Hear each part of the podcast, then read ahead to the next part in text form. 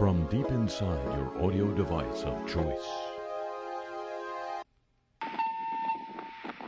May I have your attention, please? May I have your attention, please? There has been a fire emergency in the building. Please evacuate the building by the nearest exit. Do not use the elevators. Well, that was my greeting this morning when I entered the uh, New Orleans Le Chateau. So um, the flames are licking at me, but you know I'm determined to do a show, ladies and gentlemen, and and uh, these penny ante fires are not going to stop me. Um, after uh, oh, the chuckle was related to a name I was going to say, President Trump. After the alleged suicide of financier slash pedophile slash sex trafficker Jeffrey Epstein on the weekend, President Trump tweeted or retweeted a comedian. He doesn't retweet me, but I'm really not a comedian. Uh, retweeted a comedian's theory that the quote the Clintons unquote were somehow responsible for the mysterious death of said Jeffrey Epstein, and uh, sure enough, ladies and gentlemen, um, I was ab- unable. I was able to unearth uh, a quote from Bill Clinton back in 2002. I've known Jeff, referring to Jeffrey Epstein, for 15 years. Terrific guy. He's a lot of fun to be with. It's even said he likes beautiful women as much as I do, and many of them are on the younger side. No doubt about it, Jeffrey enjoys his social life. Unquote, Bill. No, I'm sorry. That's President Trump said that. Um, now, a couple of weeks ago, a um, it was not widely noted because uh, he wasn't world famous the way I am. Um, but a remarkable satirist passed away, had a, a an amazing life. Paul Krassner, uh, a friend of mine, uh, and and an inspiration. He was um, always mordant and always fearless, and um, published this rascally little magazine uh, in uh, the 1960s called The Realist, which was nervy enough. And uh, as I say, uh, he he did pass away a couple weeks ago, and so uh, in his honor, I guess, I wrote the uh, the following tweet yesterday, and I want to share it with you today because it's still timely. Um, we we are advised that medical attempts to revive Jeffrey Epstein were delayed because, uh, as per his instructions, CPR was only to be administered by a 14 year old girl. Hello, welcome to the show. Some loving you had a blast. Some loving it happened so fast. You said met a girl who's crazy for me. Those summer days drifting away.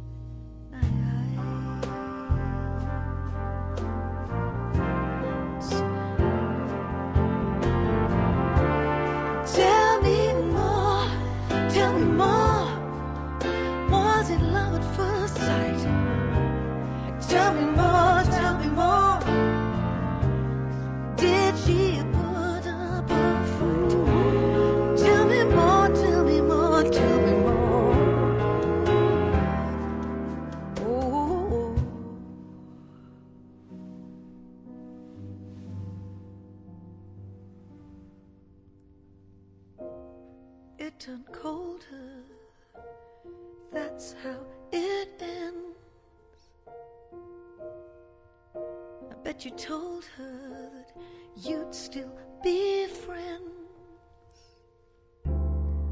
Do you wonder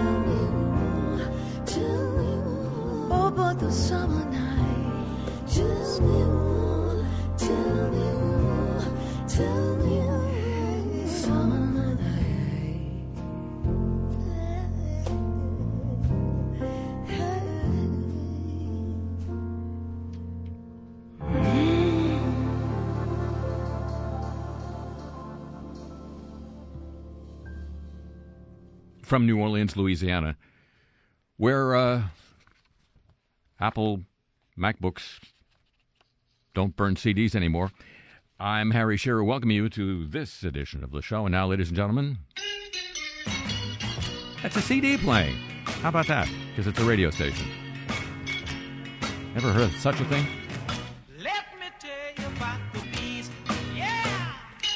America's agricultural landscape is now 48 times more toxic to honeybees and probably other uh, insects too than it was 25 years ago.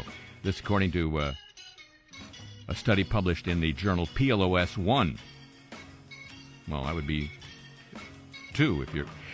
It, it's almost entirely due to widespread use of so-called neonicotinoid pesticides. Of course, I say of course because some radio shows been talking about that for years. And it's not Rush Limbaugh. This enormous rise in toxicity matches the sharp declines in bees, butterflies, and other pollinators, as well as birds, according to the co author of the study, who's at Friends of the Earth. Well, they, they, like the, they like the Earth. They got a bias. This is the second silent spring, says Kendra Klein, the staff scientist there. Neonics are like a new DDT except they're a thousand times more toxic to bees than DDT was. It's a DDDDT. Using a new tool that measures toxicity to honeybees, the length of time a pesticide remains toxic, and the amount used in a year, the researchers from three institutions determined that the new generation of pesticides has made agriculture far more toxic to insects, but not to us. We're fine because we only eat the honeybees are used as a proxy for all insects. I'm sure they appreciate that. The EPA does the same thing when requiring toxicity data for the registration of pesticides. Neonics accounted for 92% of this increased toxicity.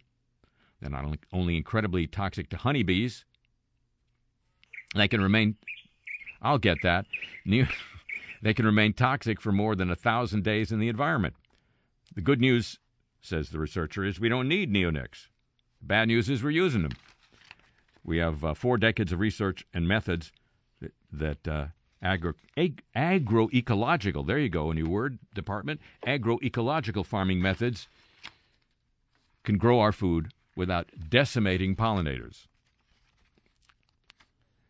As insects have declined, the numbers of insect eating birds have plummeted. For the obvious reason, there has also been a widespread decline in nearly all bird species. Says uh, Steve Holmer of the American Bird Conservancy explaining that. Nearly every bird needs to eat insects at some point in their life cycle. Neonics are used on over 140 different agricultural crops in more than 120 countries. So it's not a big deal. They attack the central nervous system of insects, causing overstimulation of their nerve cells. Well, they, they have a good time for a while. Then comes paralysis and death. But overstimulation, come on. They are systemic insecticides, which means plants absorb them and incorporate the toxin into all of their tissues stems, leaves, pollen, nectar, sap. Why that means we're.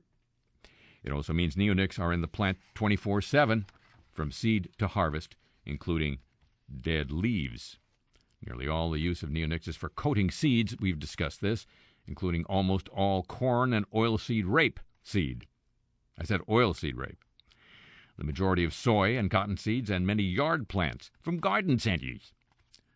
Only 5% of the toxin ends up in the corn or soy, soy plant. That's the good news. The bad news is the rest ends up in the soil and the environment. Neonics readily dis- dissolve in water, much like us, meaning what's used on the farm won't stay on the farm. Hello, dead zone. They've contaminated streams, ponds, wetlands, and obviously now the Gulf of Mexico.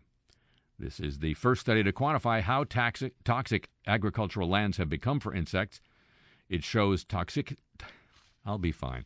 It shows toxic, toxicity levels rapidly increased when treating seeds with neonics really took off. That's also when beekeepers began to see declines in bee numbers, according to the researchers. Those are correlations, not causations. And the study did not look at the many documented non lethal impacts of neonics on bees, including impaired reproduction. Well, that's not lethal, but altered immune function. That's not lethal. And inability to navigate effectively. It's like they're drunk or something. Drunk on neonics. I'll tell you, that overstimulation. It's, it's, everything is cracked up to be, say the bees. The bees, ladies and gentlemen. Let me tell you about the bees sometime. Now, let us try. It is, of course, the motto of the United States Army Corps of Engineers. As I've said other times on this program, you might, when dealing with an agency that uh, handles life and death matters, prefer uh, one with a motto, let us get it right the first time, but that's not what we have. Now, Dateline Richland, Washington, up to 300 gallons of oil may have leaked into the Snake River, or snaked into the Leak River, from a power generating turbine at Lower Monumental Dam. The Tri City Herald reports that the Army Corps of Engineers reported, well, there's double reporting. Uh, the Army Corps reported the suspected spill this week. It's unclear when it happened. That's good reporting. The Army Corps disclosed the incident to regulators and the environmental group Columbia Riverkeeper under the terms of a 2014 settlement agreement, which ended a lawsuit. The Riverkeeper had sued to stop oil releases from the eight dams on the lower Snake and Columbia rivers. That's where the salmon go, you know, to spawn.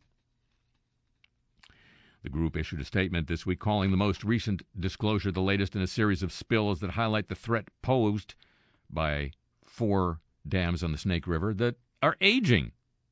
I don't leak oil. I'm aging, and I, the Corps reported that 200 to 300 gallons of unspecified, quote, turbine oil may have leaked from a turbine shaft at the Lower Monumental Dam. You see, the thing is, ladies and gentlemen, dams can leak oil, we now learn. At least when they're built by the Let Us Try people, the United States Army Corps of Engineers. Some oil leaked somewhere from something. That's the reporting so far. But you know, they'll get back to us just as soon as um, they try to. Hello. And those are my keys falling down. It's a morning where there's fire in the building and the keys are falling. Does that tell you something about the age we're living in, ladies and gentlemen? Well, that's all right. just, just leave them over there. Um, now, promises made. It is um, reported somewhere that this week President Trump held uh, two big money fundraisers in, um, I believe it was the Hamptons out in uh, Long Island. It was uh, noteworthy because Steve Ross, who used to be in the real estate business and uh, now owns Equinox and Life Cycle, uh, sorry, Soul Cycle, um, was holding one of the fundraisers, and that prompted a um, at least an attempt on the part of Soul Cycle and Equinox customers, patrons, you might, exercisers, to um, boycott the outfit because of uh, Ross's involvement with a Trump fundraiser, and they it did reportedly raise millions and millions of dollars. But there was a promise made, as I recall, in uh, 2016. I'll say, sorry, fellas, no interest, because I don't need anybody's money. It's nice. I don't need anybody's money. I'm using my own money. I'm not using the lobbyists. I'm not using donors. I don't care. I'm really rich. That seems so long ago now, doesn't it? That's like ancient history. That's like dinosaur time. That's like pterodactyl. A pterodactyl said that. Yeah. All right. Anyway, promises made. Dot dot dot dot dot dot dot dot dot dot dot. But now Dominion. We have it. We're proud of it. We don't care who knows it. The National Park Service plans to shoot a few elk native to California in a park near San Francisco. The move has in, well, it's angered some environmental groups that accuse the agency of putting cattle ranchers ahead of the needs of preservation. And elk. Elk, too. Here's more on that story from our reporter on the scene, me, who's on the, the scene is here. The federal agency released a draft plan, the, the federal agency the National Park Service, calling for a restriction of 100 Tule elk. A restriction. You guys are being restricted. Uh, at Point Reyes National Seashore, the elk have come into conflict with local ranchers who say the animals are grazing on grass meant for their cattle. They're not endangering their cattle, they're just eating the grass, you see. The elk number less than 6,000, the smallest elk species in North America. They're only found in California. According to the agency's draft plan, it estimates it could cull or kill 10 to 15 elk per year. An estimated 124 live in the park, although their numbers are increasing. A third of the park is used for agriculture. Uh, the senior conservation advocate with the Center for Biological Diversity, said the proposal will potentially harm other wildlife. This is a shockingly anti wildlife plan, he says. Killing these elk will do nothing to fix or reduce the environmental damage caused by cattle ranching. What is the Park Service thinking? He asks rhetorically. Spokeswoman for the park, Melanie Gunn. Come on. Come on. I don't write them, I just read them. Park spokesman spokesperson Melanie Gunn said employees would probably kill a few Tule elk throughout the year, making sure to kill an even ratio of males and females. Hey, this is modern. This is progress. The meat from the elk would be donated to local charities, according to Melanie Gunn. The Park Service drafted the proposal as a part of a settlement after wildlife and environmental groups sued the agency three years ago, claiming it failed to consider the park's preservation by renewing the leases to cattle ranchers. Because that, that, that grass is meant, meant for their cows. Meant for it. Like it's got a label. Don't, don't eat it if you're not a cow. And more dominion. We run this place. We own it. We can do freshwater megafish, giants weighing more than, oh, here we go. Nature now gives us kilograms. Okay, 30 kilograms. Okay, you got it. That can live for decades declined, did they? Freshwater megafish by more than 94%. It's like they're eating bees or something. Between 1972 and 2012. The findings are published in the journal Global Change Biology part of an analysis that looked at the populations of his enormous freshwater animals in rivers and lakes. Drop off reflects a broader downward trend in the populations of freshwater megafauna, such as caimans and giant salamanders. Ugh! Oh, I'm sorry, I love them. Around the world. Study authors estimate the populations of big freshwater animals have fallen by 88%. If that ain't dominion, I don't know what is. We're killing them off. Get out of here, caimans. It's really a very shocking result, says Fengzhi He, a fish ecologist at uh, the Institute of Freshwater Ecology in Berlin, lead study author. His team estimates that megafauna populations started dropping in the 1980s in Asia. They have plummeted by 99%. Okay, we're real close. We're, I can smell it from here. The team collected data on the populations of 126 large freshwater species from 72 countries. They analyzed the data using the Living Planet Index. I don't know why you'd have an index like that for this planet. They expected megafish to be hit the hardest by human activities such as overfishing and loss of habitat. Many giant fish species mature late, have relatively few offspring, and require large habitats for migration. Well, it's almost like us. We can live in tiny apartments. Their movements are increasingly hampered by hydroelectric dams in the world's great river basins, such as the Mekong, Congo, Amazon, and Ganges. Not to mention the oil leaks. Of the more than 200 freshwater animal species in the world larger than 30 kilograms, 34 are critically endangered.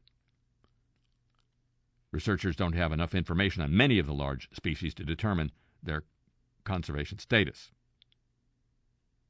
It might be possible to help some species in danger of extinction to recover if scientists did have accurate data on the populations. He hopes his team's findings prompt more detailed assessments in places such as Southeast Asia before it's too late. He says it might be worse than we think in the Mekong Basin, where megafish like the Mekong giant catfish and the giant salmon carp have almost been eliminated, he says. The giant salmon carp. If it can't, if it has a, that big of a identity problem, are you a salmon or are you a carp? Then I, you know, I don't think there's much hope. But there's never hope when we've got dominion.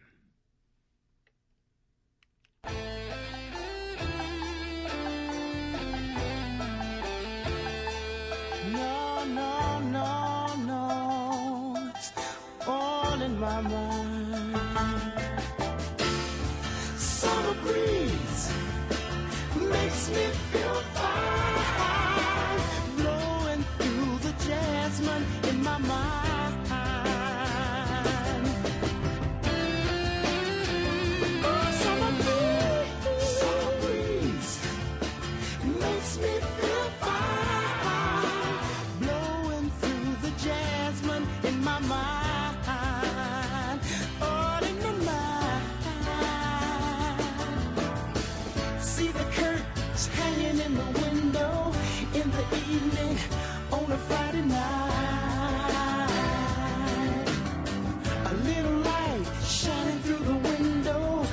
Me know every everything's alright.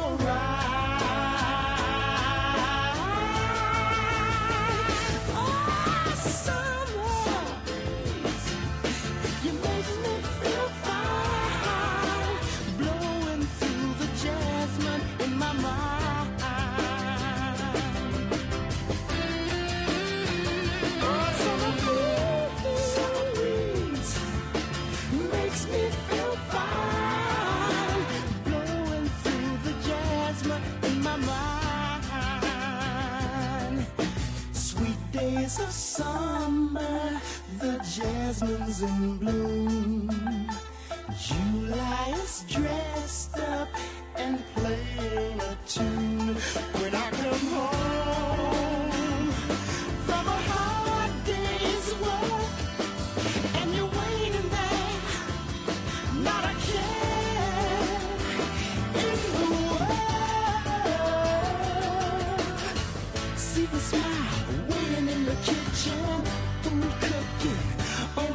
for two.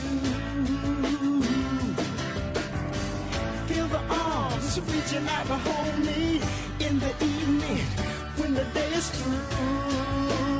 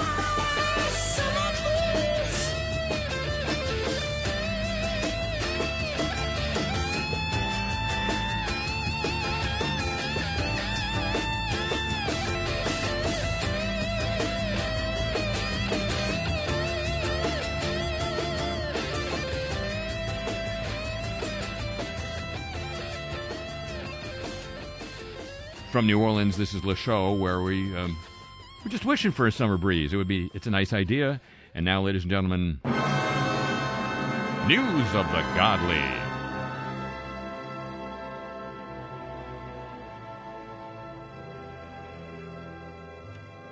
They're so godly today. I daren't.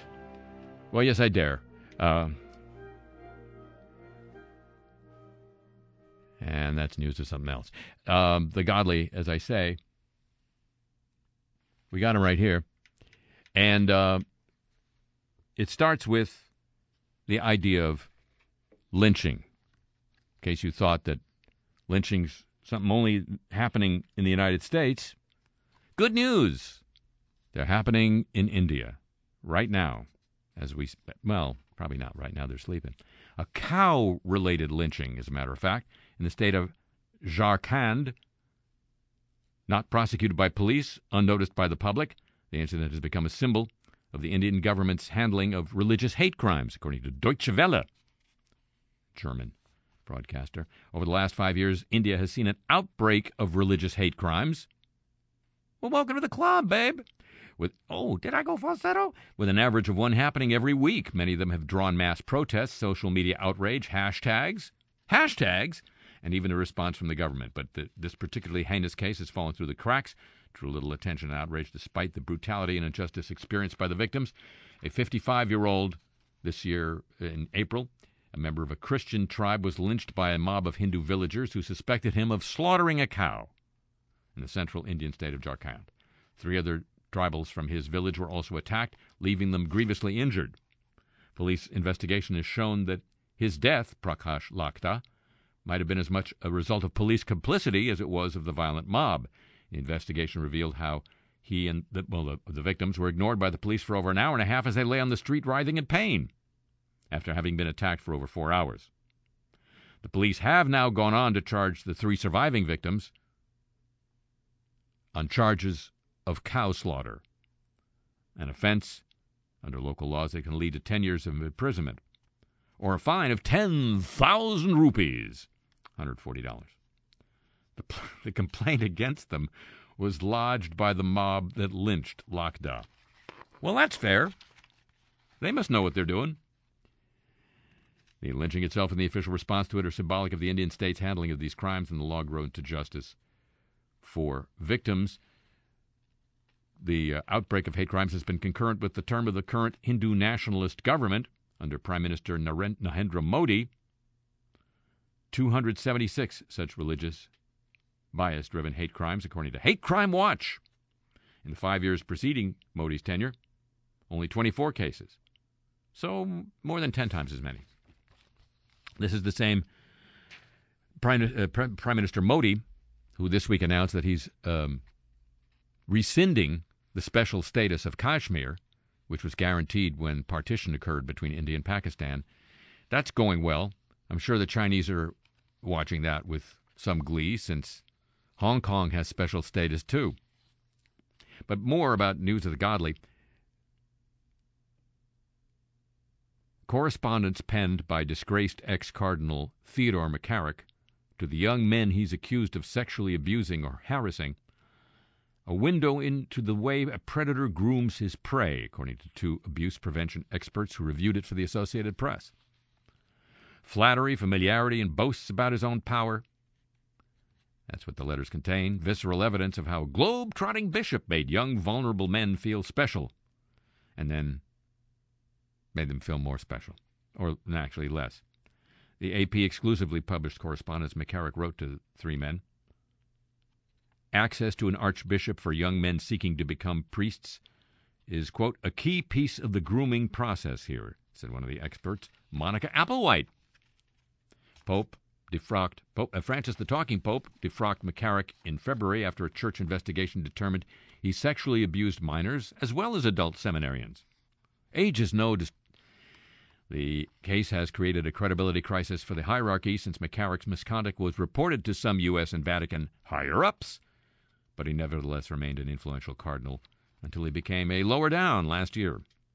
McCarrick has declined to comment on his case, saying he was innocent, but accepted the Vatican decision. His lawyer, J. Michael Ritty, declined to comment on the correspondence. Um, one of the uh, victims, the first child McCarrick baptized, James Grein,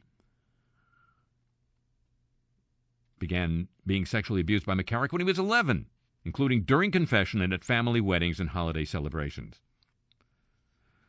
Grein said McCarrick's exalted place in the family over three generations created pressure on him to visit with McCarrick during weekends away from boarding school. Visits when he would be molested. If I didn't go to see Theodore, I was always going to be asked by my brothers and sisters or my dad, Why didn't you go see him? Oh, I went falsetto again. The family dynamic is in the postcards that McCarrick sent to Grein. Signed, Love to all, your uncle, Father Ted. Unquote. Not the one you're thinking of from the famous British TV series, by the way. He was a funny one. A postcard visit to, vis, visible to the family, says Applewhite, is the most open form of communication, was likely to meant to show Grein that what McCarrick was doing wasn't wrong. Former seminarians recounted how McCarrick would invite groups of young men for weekends fishing or at his beach house, always inviting one extra so that someone would be forced to share his bed. McCarrick later denied ever having had sexual relations with anyone, but acknowledged, quote, an unfortunate lack of judgment, unquote, in sharing a bed with the men, in, according to an email to the Vatican he sent in 2008. Seminarian later wrote to another bishop he'd witnessed McCarrick and other would-be priests engaging in sexual activity during a fishing trip, I'll say, and that McCarrick had groped him during an overnight stay at McCarrick's Manhattan apartment. He said he vomited in the bathroom that night because of the trauma. In a letter to him soon after, McCarrick wrote, I just want to say thanks for coming on Friday evening. I really enjoyed our visit. We have an almost full house, and by tomorrow the couches and maybe the floor will be taken, but we would have we would have made room even for a big guy like you. Unquote, McCarrick. In a sign of possible concern, he added, P.S. Do you even get my letters? News of the godly, ladies and gentlemen. It's, uh, it is such a copyrighted feature of this broadcast. I, I can't even begin to tell you. So, the uh, Sunday Yak shows are um, chewing over not so much Jeffrey Epstein. Uh, that's an ugly figure of speech, but um, not so much the Jeffrey Epstein case, but um, the mass killings, the mass shootings that occurred last weekend. And um,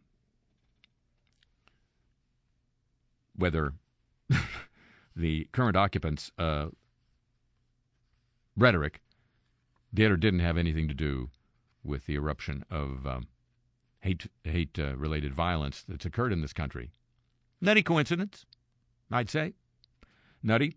Now there there have been uh, notable cases of misspeaking this week as that conversation conversation has continued. Um, Joe Biden notably located the uh, shootings, which occurred in uh, Dayton, Ohio, and El Paso, Texas. He said they occurred, occurred in Michigan and Houston. But that's Joe Biden, and he's not president. The, the president, he referred to the uh, Dayton, Ohio shooting this way in his teleprompter speech. May God bless the memory of those who perished in Toledo. And may God protect them. May- Protect them from those inhales.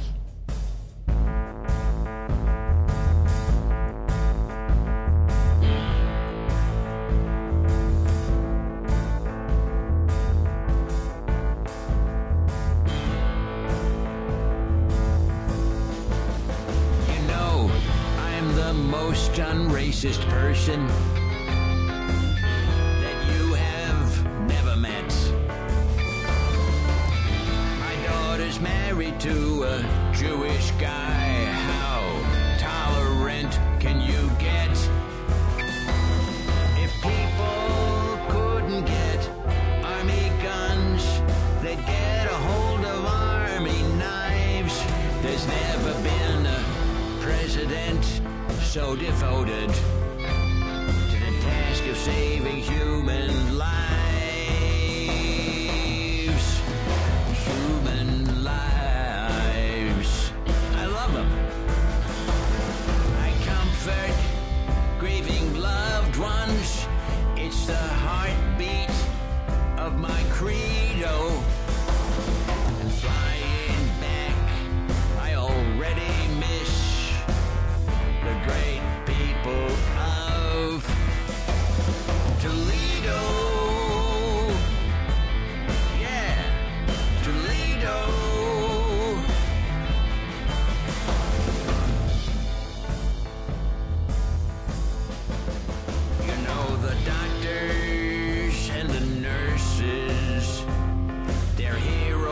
Jim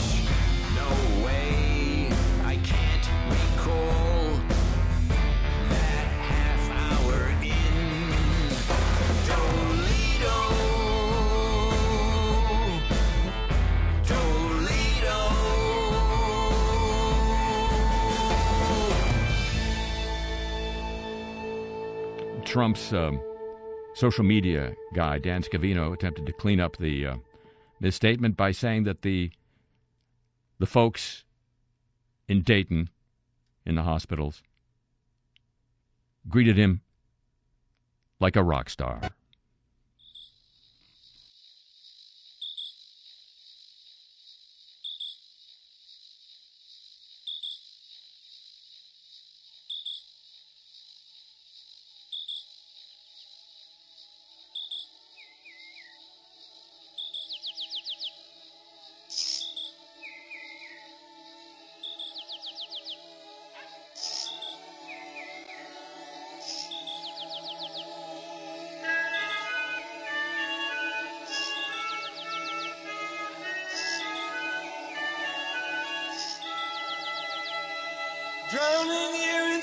Summer's cauldron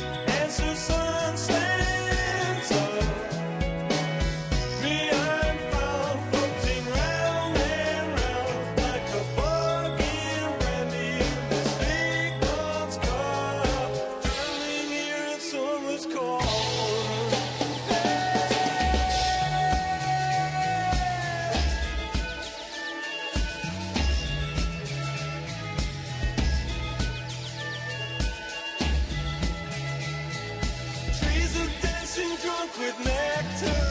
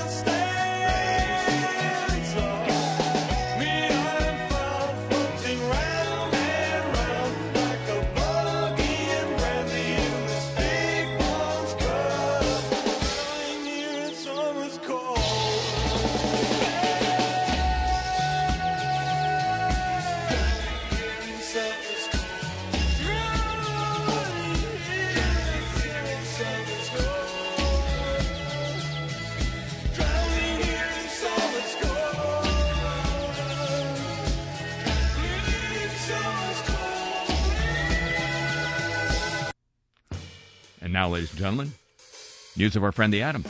Clean, safe, too cheap to meter. Safe, safe, too cheap to meter. Cheap, safe, too safe to safe, too safe to meter. Uh, one ton of plutonium is now no longer in um, South Carolina. It's somewhere else. It's a victory in court for South Carolina. The ton has been shipped out of state, according to the state's attorney general, removed from the Savannah River site by the Department of Energy, moved because South Carolina had sued the federal government to uphold the law and get rid of some of the plutonium housed at the Savannah River site. Congress had passed a law requiring the plutonium be removed by January 1st, 2016. If the mixed oxide fuel facility's production objective was not met by January 1, 2014. The federal government withdrew support for that facility, the MOX as it's called, meaning the objective was not fulfilled, and therefore they needed to remove the plutonium. A federal judge sided with South Carolina. The ton of weapons grade plutonium had been removed. The Attorney General said that it was a victory for South Carolina for South Carolinians and the rule of law. Here's the killer piece of information buried way down at the bottom of the story. Information on where the ton of plutonium was taken was not available. I got it right here. They're never going to get me. Belgium's self imposed deadline for giving up nuclear power is not far off. Environmentalists look forward to the end of the atomic era. Not everyone thinks the country is ready to change course. The European Union's top court ruled a couple weeks ago that Belgium can continue to run two aging nuclear reactors despite breaking European, European Union law by not carrying out the necessary environmental audits. By failing to carry out the assessments before prolonging the life of the two plants, Belgium infringed EU law, but the court said the plants could stay open provisionally. Well, that's provisional radiation they're emitting. Or not. U.S. nurses may not receive adequate training in how to care for patients during a nuclear event or radiation emergency, suggested uh, a nationwide survey of nursing schools reported by Reuters. More than three fourths of nursing school administrators and faculty who participated said their curriculum included no training or less than one hour of training on nuclear emergency preparedness. That's still more training than the guys who repair the uh, e scooters get. They watch a 10 minute video. Just, you know, for too much perspective. We're looking at how to make sure the American healthcare system is robust and optimized for a disaster event, said the lead author of a study in the journal Disaster Medicine and Public Health Preparedness. I read it for the pictures. Now, over to Fook. What's up at Fook? It's fooked up. Delicate work got underway this month at the crippled Fook plant to dismantle an unstable exhaust stack that is so highly contaminated by radiation, the task must be done by remote control. From Cuba? No. Initial plans had called for the work to start way back in March, but the project was delayed by a failure, among other things, to confirm design plans that led TEPCO to uh, set up a crane there that wasn't up to the task, according to Asahi Shimbun. The uh, stack was used for the number one and number two reactors. The work is regarded as a crucial phase in the decommissioning of the plant, a task that is projected to take decades and cost billions, oh, of yen. When the disaster happened, vapor containing highly radioactive substances was released through the stack. Metal poles used to support the chimney were found to have been damaged following a hydrogen explosion at the number one reactor. Radiation levels around the base of the stack are believed to be still too high for humans to work in. So, no. Oh, I just let a joke go by there because we're, we're in delicate times. So, this dismantling work must be done by remote control. There are also concerns the chimney could collapse. Aside from that, Mrs. Lincoln, the chimney is fine. Tanks storing water contaminated with low toxicity radioactive tritium at Fook will be full by the summer of 2022, says the plant operator. TEPCO was unsupportive of the idea to replace the existing tanks with larger tanks as a long term water solution. It's uh, water that was contaminated when it was cooling the plant's cores. Local fishermen and residents support the storage solution, preferring it to any plan that would see water released into the sea out of fear of the potential impact on the fish. A nuclear expert from the IAEA said in 2018 that a controlled discharge of such contaminated water, quote, is something which is applied in many nuclear facilities, so it is not something that is new, unquote. That's reassuring. Thank you for that, IAEA. Nice to know. Clean, cheap, safe, not that new. Our friend, the atom. Now, the apologies of the week. We're so sorry. President President Trump said Saturday that North Korea's Kim Jong Un wants to meet once again to start negotiations after the joint military exercises end with U.S. and South Korea. He also said Kim apologized for the flurry of recent short range missile tests that has rattled U.S. allies in the region. We don't know if he actually apologized. But, you know, it's the president saying it. So, the family of the Gilroy Garlic Festival gunman released a statement this week addressing the shooting. The family of a guy whom I'm not going to name apologized to the families of their son's victims, saying his actions are impossible to reconcile with the son we thought we knew. The family promised their full cooperation with the investigation into his attack on the festival and festival goers. Well, over in Great Britain, there's a former prolific child abuser at the Chelsea Football Club. Is uh, Mr. Heath is his name.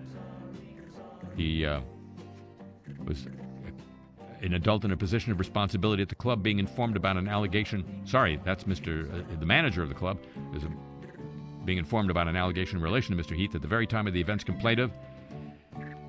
The complaints were not referred to more senior members of the club, and an opportunity to prevent Heath from going on to abuse others was lost. The uh, club apologized for the neglect, although the coach asked if he offered an apology. Said, No, what can I apologize for?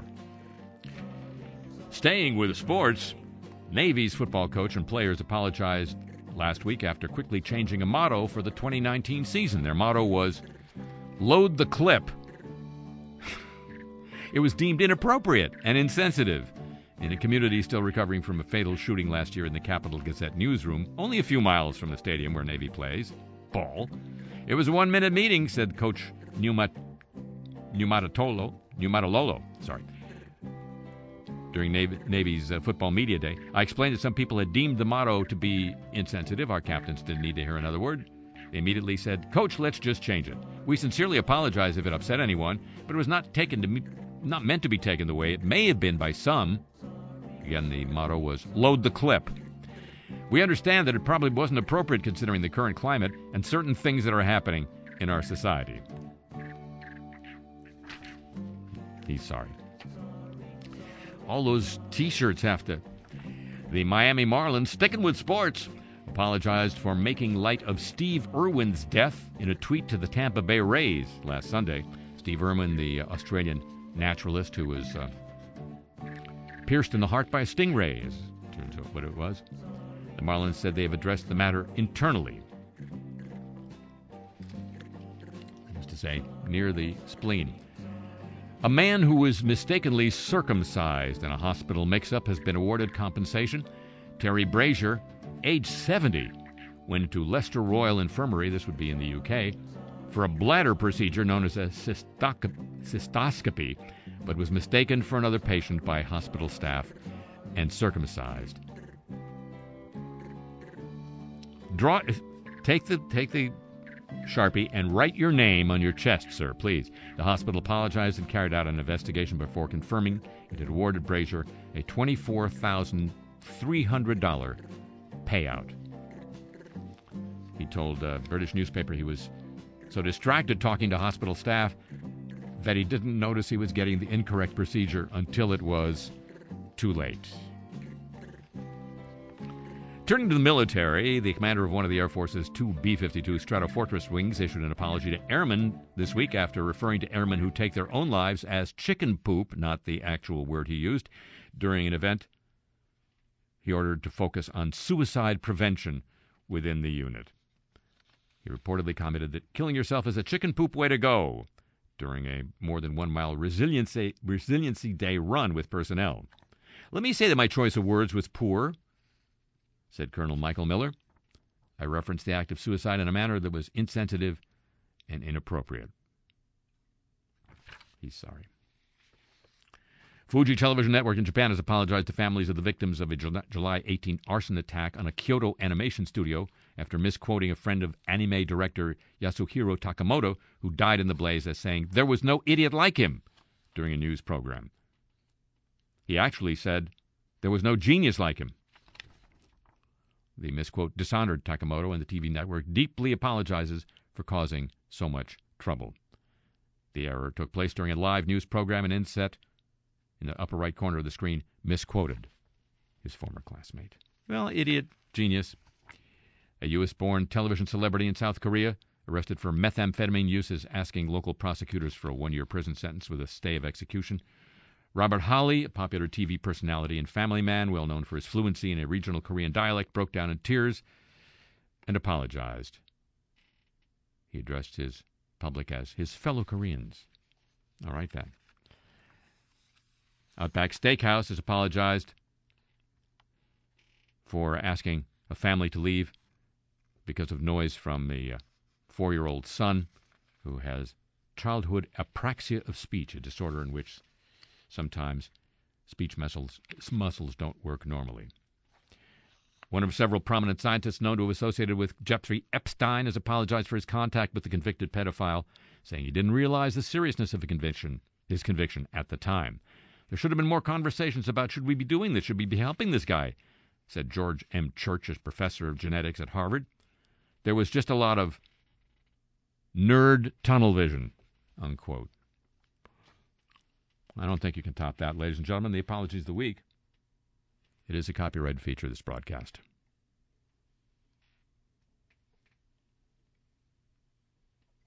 Well, under normal circumstances, there we are. These are normal circumstances.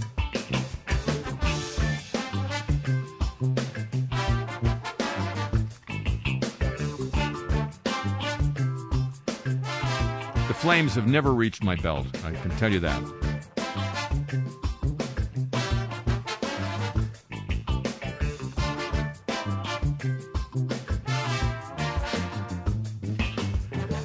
Well, ladies and gentlemen, that concludes this weekend's edition of the show. The program returns next week at the same time on this dwindling number of radio stations and on your audio device of choice whenever you want it. Alexa, tell Google to say hello. And it'd be just like Google saying hello if you'd agree to join with me then. Would you? Already, thank you very much. Uh-huh. Tip of the show chapeau to the San Diego, Pittsburgh, Chicago, and Hawaii desks. Thanks as always to Pam Halstead and to Thomas Walsh doing yeoman duty here at WWNO New Orleans for help with today's program. The email address for this show, playlist of the music you hear and hear here, and your chance to get Cars I Talk t-shirts all at harryshearer.com. And I'm still tweeting away at the Harry Shearer.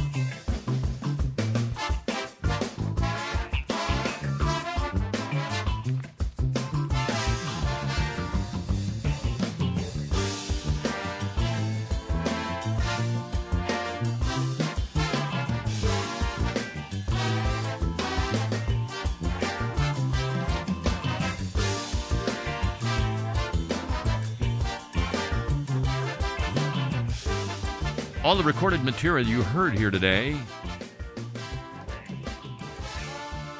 was made possible by the miracle of compact discs.